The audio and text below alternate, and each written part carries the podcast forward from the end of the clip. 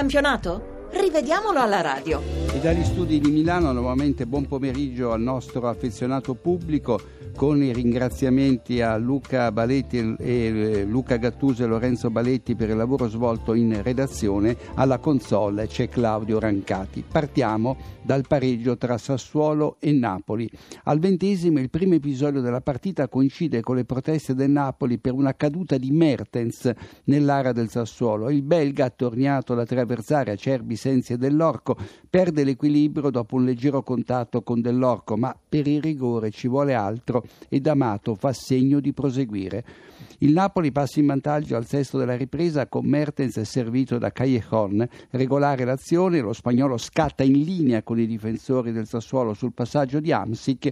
Il belga si fa trovare dietro la linea del pallone. Passano dieci minuti e il Sassuolo pareggia, clamoroso errore di Hamsik che serve Berardi con un retropassaggio di testa indirizzato a Reina. Poi il Sassuolo ribalta addirittura la partita con Mazzitelli, ma a sei minuti dal novantesimo il Napoli riporta il risultato in parità. Milik è entrato da poco in posizione regolare quando riceve la palla dal tocco di Albiola e infila Consigli in mezza rovesciata. C'è Ragusa, attardatosi sulla linea di fondo dopo l'angolo del Napoli, a tenerli in gioco. In pieno recupero infine l'episodio che scatena le furibonde proteste dei partenopei. Sul lancio di Hamsik che Consigli sbaglia l'uscita lasciando la porta sguarnita e Mertens colpisce di testa verso lo specchio. Davanti a lui Cannavaro devia il pallone con la testa, non con il braccio come vorrebbero i napoletani. Lamentele tanto veementi quanto infondate. D'Amato vede bene e assegna solo calcio d'angolo, fuori luogo anche lo sfogo di Sarri a fine gara.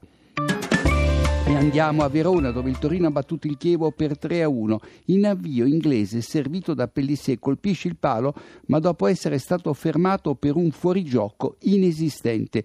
Figuratevi le proteste se avesse segnato. All'ottavo minuto Bogier colpisce la traversa con un tiro deviato con lo scarpino da De Paoli. La terza rete del Torino, segnata da Iago Falqué con la complicità di Dainelli, prende l'avvio da un fallo di Belotti che pesta il piede di Radovanovic, ma l'arbitro Mariani a due passi non fischia. Il pallone finisce a Iago Falqué che fa tris. E andiamo alla partita di tennis vinta dalla Lazio sul Palermo per sei a due. Buone le prime tre reti della squadra laziale con Immobile e Keita sempre in posizione regolare. Al ventiquattresimo la Lazio firma il poker con Keita su rigore, clamoroso lo sgambetto di Morgadella ai danni dello stesso Keita nel cuore dell'area rosanera.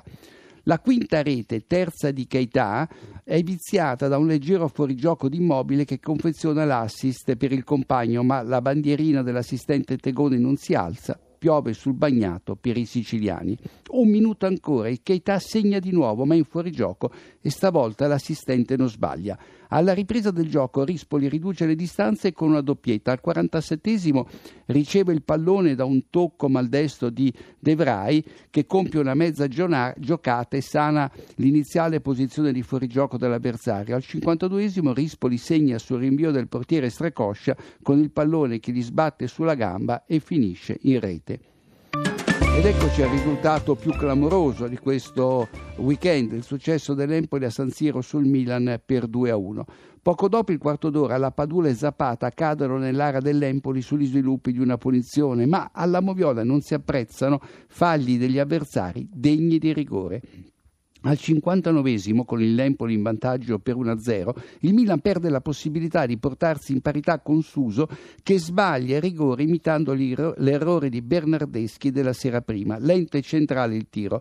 Poi Skorupski si ripete sulla ribattuta di Lapadula. A provocare il rigore era stato proprio il portiere dell'Empoli, franando inutilmente su Pasalic che si era venuto a trovare spalle alla porta. A distanza di otto minuti Tiama raddoppia per l'Empoli sull'assist di testa di Maccarone. Tutto regolare, Maccarone tenuto in gioco da Paletta e Tiama in linea con Zapata. Poi Lapadula, scattato in posizione regolare, riduce le distanze al settantaduesimo. Il Milan richiede successivamente un secondo rigore, ma sul cross di Ocampos Barba respinge il pallone con l'addome, non con il braccio. Vede bene l'arbitro. Al minuto ottantuno Skorupski provoca una punizione a due per il Milan, tornando in possesso del pallone dopo averlo giocato, giusta la valutazione dell'arbitro. I sette minuti di recupero, poi divenuti sette minuti e quaranta secondi, sono legati alle sei sostituzioni, tutte nella ripresa, all'infortunio di Michelizze con l'intervento di sanitari, al rigore del Milan, alla punizione a due nell'area impolese. Fatto il conto, un minuto di troppo. E andiamo a Marassi, dove il Crotone ha vinto per due a uno.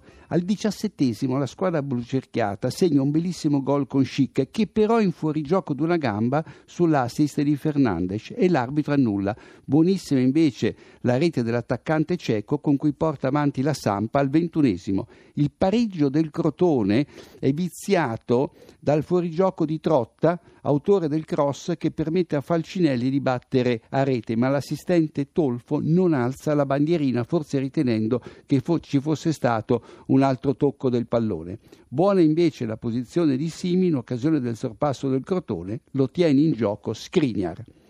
E siamo ai titoli di coda della Moviola con la vittoria dell'Udinese sul Cagliari per due a uno. All'undicesimo, sullo zero a zero, Borriello devia in rete il pallone con il braccio, gol annullato. Alla mezz'ora Barella stand Widmer cercando un anticipo difficile poco dentro l'area, rigore giusto per la squadra friulana, ma Te Rossi fa respingere il tiro sbilenco da Rafael. E Alfredson, attenzione, entrato correttamente in area dal lato corto, manca il bersaglio.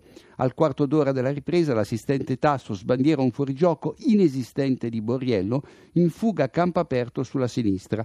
In occasione del raddoppio di Angella, Perizza si appoggia su Salamon, che protesta sì, ma con i compagni che non hanno marcato Angella, gol buono. E infine il Cagliari riduce le distanze con un colpo di testa di Borriello, che però affossa De Paul appoggiandosi con il braccio destro sulle spalle dell'avversario. Sarebbe stato un gol da annullare.